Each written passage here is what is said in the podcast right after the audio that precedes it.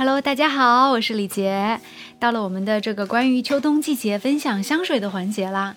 今天在节目当中呢，我想跟大家聊一个很有意思的话题啊，就是如果你要去选购你的这个喜欢的香水的话，或者是要去。购入香水的话，在你没有闻到气味的情况之下，如果你仅仅是听从网络上的香评，那么我个人推荐就是有哪些你是可以大胆的去盲入的，那么有哪些呢？你有可能是会踩雷的。接下来结合自己的一些经验教训，也跟大家来分享一下其中的一些很有意思的地方。好，那我们说回来，就是首先我要给出我的结论哈，就是说街香到底好不好，小众到底好不好？当你听到有网络上的博主在一方面推荐街香，一方面又会推荐小众的时候，你该作何选择呢？呃，我的结论就是，嗯，我个人觉得就是街香，可能你踩雷的风险不会那么的大。那简单来说呢，就是普通人的鼻子可能只能够区别的出来，比如说几十种不同的味道在香水当中。可是，对于资深的一个调香师或者是一个资深的香水博主来说，他可能他的嗅觉会更灵敏，他能够区分的味道会更多。而且呢，嗯，他们闻了太多的街香了，闻过太多的甜甜的味道，所以他们对甜已经有免疫力了。反而他们闻到那些不甜的味道，会觉得哎呀眼前一亮。所以你看，为什么就是像小众的蒂普提克啊、阿蒂仙呐，大家觉得这么的好，是因为。这个蒂普提克它真的淡的很有味道，而阿蒂仙的味道呢，真的它有一些香，是完全不甜的，嗯，但这种味道是不太好穿出去的。所以我听了网上博主的介绍之后呢，我有去买过这个阿蒂仙的全套的小样，但最后呢，一只大样我都没有买回来，原因就是因为我觉得阿蒂仙全线都不是很甜。我不知道有什么样的场合可以让我天天就喷这种，嗯，不甜的味道去上班或者是工作。当然，如果去寺庙的话，可能还是比较合适的啊。好，那说回来，嗯，那今天我们既然说的话题就是说，你要去买小众香还是要去买街香的时候呢？我个人的意见这么直白简单，就是你可以去更多去考虑一些街香，因为，嗯，说句心里话，街香踩雷的这种。就是几率可能会更低一些，嗯，就我自己个人的经验来说是这样哈。就是我买的很多小样都是一些你你如果真想尝试那种不甜的味道，你可以去买小样，像我一样。但是我告诉大家，我的小样有很多不甜的这种小样，我到今天为止我都没有办法把它喷完。为什么呢？因为他们我不知道有什么场合我可以喷他们出去。那说完了街香呢？街香大部分都是一些这个大品牌的沙龙香线了。那么我也给大家推荐几支我自己就是用过之后觉得嗯还蛮好闻的这种味道，推荐给大家，算是一期比较俗的节目哈。但是我觉得，嗯，就是香水这个东西嘛，见仁见智。我喜欢的味道呢，虽然说大家也都喜欢，也证明我跟大家的品味差不多嘛，也挺好。那今天呢，想跟大家推荐的是，嗯，这个香奈儿家他们家的几支香水哈。首先。我自己比较喜欢的，第一支要跟大家推荐的呢是香奈儿他们家的绿色邂逅。其实他们家的三个邂逅我都有买过哦，就是有粉邂逅、黄邂逅跟绿邂逅。嗯，我自己用下来的感觉就是绿邂逅是一支我回购的香水，就是我这个是第二瓶了，所以可见我对这个味道的喜爱。虽然说，嗯，在我们新闻界。我记得以前就是走进一个会场，然后可能十个女记者，当时有五个都用的是这个香奈儿的绿色邂逅，因为大家都喜欢这种知性的味道嘛，就是它比较街香，但是呢，呃，它也变成了好像是一种标志一样，大家都很喜欢。这是香奈儿的绿色邂逅，我回购过的一支香。另外呢，要跟大家来推荐的第二支我很喜欢的这种街香呢，也是香奶奶他们家的，是香奈儿他们家的加伯利尔天性。其实加伯利尔他们家有两支，一个是加伯利尔，一个是加伯利尔天性。天性呢是有更浓的这种晚香玉的加入，据说是十倍的晚香玉啊。嗯，之所以说会去入香奶奶他们家的天性呢，是因为我觉得在同等价位上，我希望能够追求到这个。更香一点的味道，当然，这个香它不是很好穿出去啊，就是除非是有比较隆重的场合，然后当天化了一个很这个盛大的妆，然后我觉得它才会有一种要穿出去的感觉，因为它确实会有过节的气氛，所以它没有这个绿色邂逅那么实穿。但是呢，它是一支非常好闻的香，而且呢。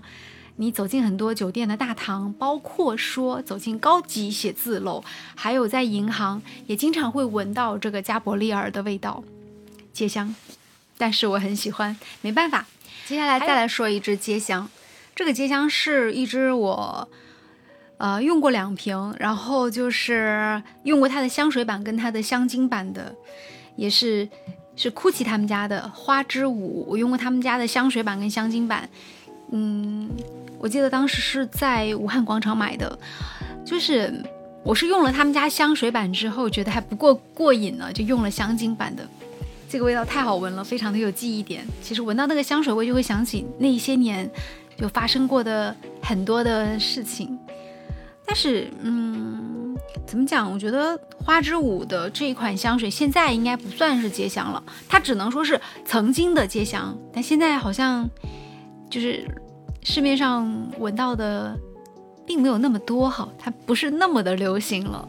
这个就好像在小的时候，比如说少女时代读书的时候，我记得买过的第一支香水是安娜苏的许愿精灵，当时还买过雅顿的白茶，包括像这个第五大道，那个时候都觉得是好闻的不行的味道。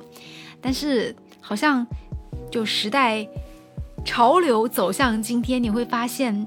那个它代表的是你那段时间的一些记忆，可是它已经不太适合今天你再穿出去了，因为就比如说第五大道吧，你就是我虽然很迷很迷那个味道，但是就穿着那个味道上街也会觉得似乎有一种你是上世纪的人的那种感觉，所以你看，诶，虽然是街香，但是它接的就是不同的时代的街。它总是会在不断的时代潮流当中，它有不断的街香的这种推陈出新的出现。我们其实人生，嗯，最长也不过百年，对吧？在人生短短的百年岁月当中，我们用什么样的方式可以留住我们的记忆呢？用什么样的方式可以去在我们退休了以后？进入老年之后，还可以去回想当年的很多记忆呢。我觉得味道是一个很重要的这种契机，它总是会带给你很多那个时代那段青春在你生命当中烙印下的很多痕迹，它都是经由气味去进行一些记录的。所以有的时候，很多人说喜欢收藏香水哦，他也许想收藏的并不是说。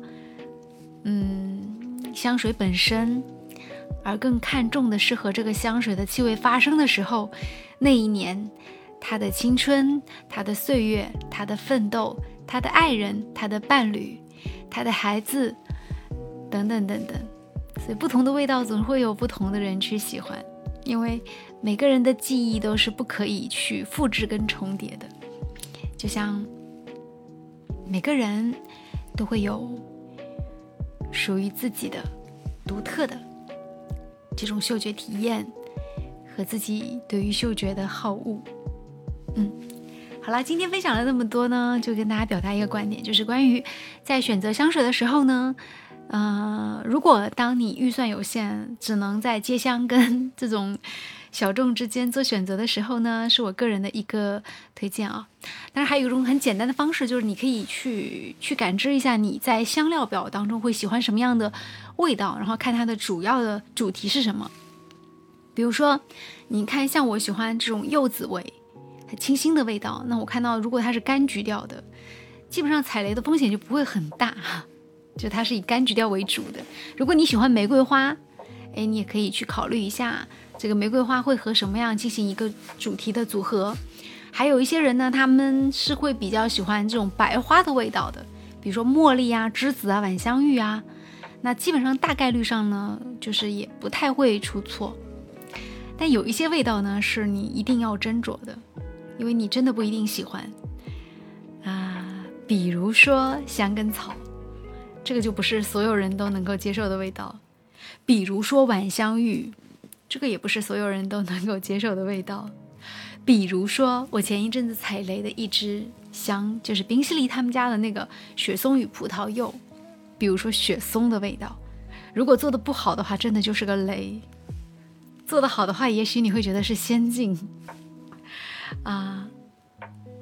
所以，所以，所以最保险的方式呢，是去专柜里面试闻一下。但试闻呢，也不一定能保证你就一定能够买到你一直会用的香水，因为此刻的记忆，好像又未必代表你未来漫长的记忆。此刻就是此刻，就像当年我喜欢卢丹氏的修女，但是我现在剩了大大的一瓶，无法用出去，是一样的。那一刻我就是喜欢那个味道，但是可能过了很短的时间，他又不喜欢了。好啦，为什么要买这么多香水？很浪费钱呢。就到这里吧。啊，在秋冬季节，还是鼓励大家经常到户外去走一走。其实不用买那么多香水。这个季节户外的桂花，这个季节户外凛冽的空气，雨后潮湿的味道。还有在下过雨之后泥土的味道，湖水的味道，都是不可复制的。也许你会说：“哎，现在不是有一些香水也叫湖水吗？可以复制吗？”不可以，因为环境它，也许你可以模拟，但是不可复制的原因是在于，环境还和当时的温度有关的，环境还和当时的心境有关的。嗯，但是，举个例子啊，如果你有一支桂花香水，然后你走在一个清冷的这种秋冬的时节，然后你喷了一泵在空气当中，你可能真的会以为前面有桂花哟。但这种味道，如果在一个迪厅，在一个酒吧，在一个炎热的地方，你喷了一泵，你也感受不到它的味道。所以，除非你能模拟出当时的环境，就到这里。啦。